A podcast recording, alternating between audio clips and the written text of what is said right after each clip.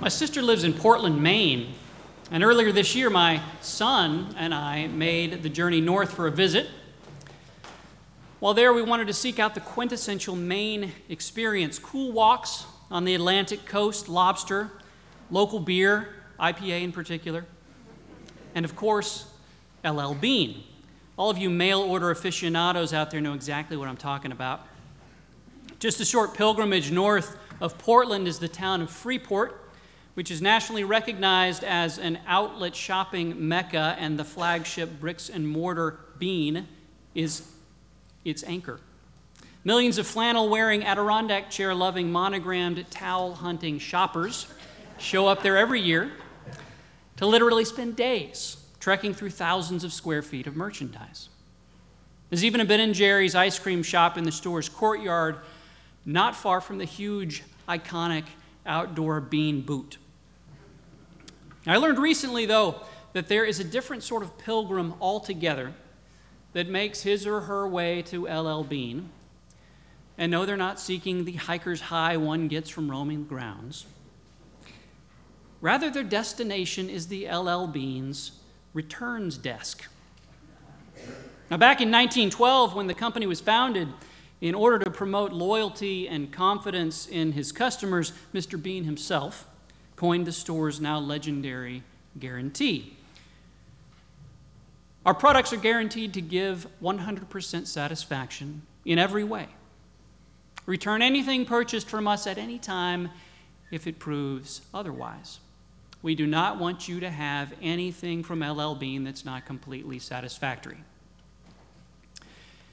And over a hundred years later, Mr. Bean's company firmly stands by its founder's promise the legend is indeed true. You can take anything you've ever purchased from LL Bean and return it at any time for any reason and receive store credit.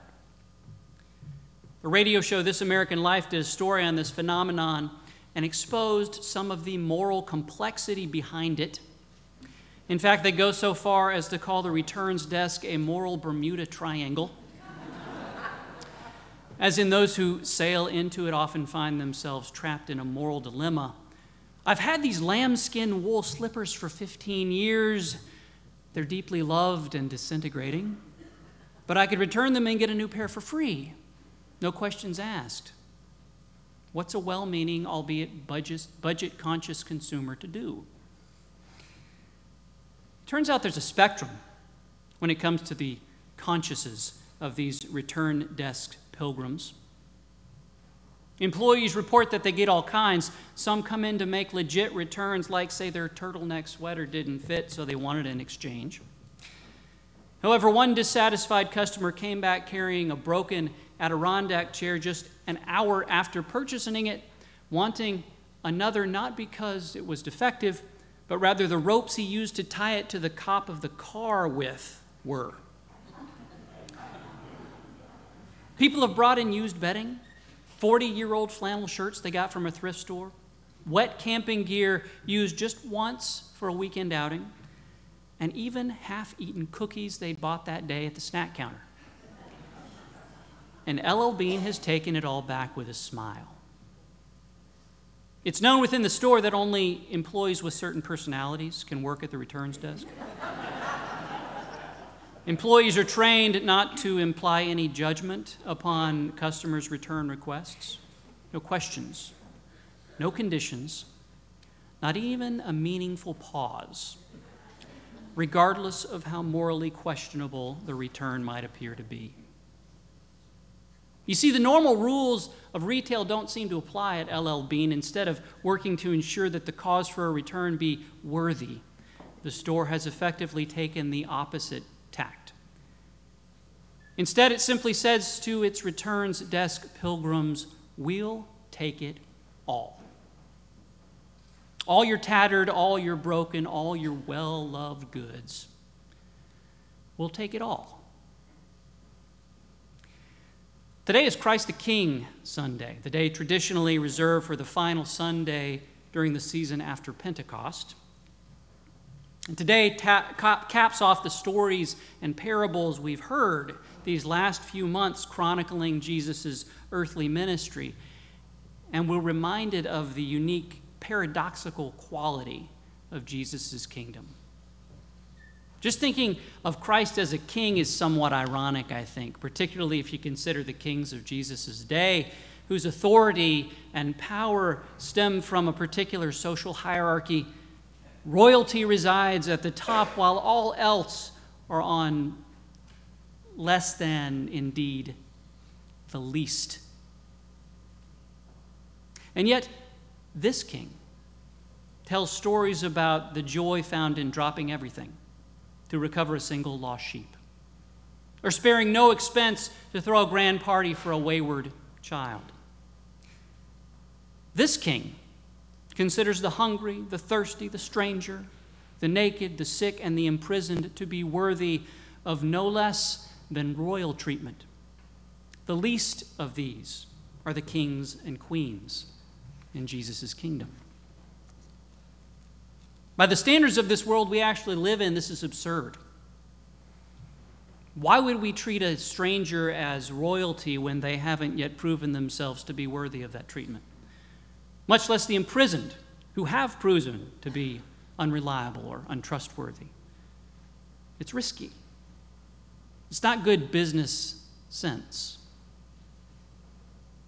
No, in this world, we tend to base our decisions on a quid pro quo type economy, right? We behave a certain way, we expect a certain outcome. We work hard, we see results. We break the law, we get punished. Why wouldn't we expect our relationship with God to follow the same pattern? Surely we should be healthy, clothed, law abiding, well fed, and socially connected to get God's attention. Surely we have to work hard at salvation to get it, right? No, says Christ the King. Salvation is freely given. Christ's kingdom runs on grace, not deeds. His throne room houses the lost, the least, and the dispossessed. There, they are no less than royalty. From the perspective of this world, it seems Jesus has his priorities mixed up. But the moment you put yourself in the place of the lost sheep or the prodigal child, a recipient of Jesus' open arms in spite of, because of your brokenness. The true majesty of Christ's kingdom is revealed. Now, I'm not going to ask for a show of hands, but I'll bet a few of us, myself included, have gamed the system once or twice when it comes to returns desks. And there are a number of times when I've been turned away because I didn't have my receipt or I'd failed to read the fine print and just missed that 30 day window. Now, returning used monogram bath towels is one thing. But when it comes to approaching that desk, hat in hand, trying to return the used, broken parts of my life, I'm comforted to know that God and LL Bean have something in common. No questions, no conditions, not even a meaningful pause.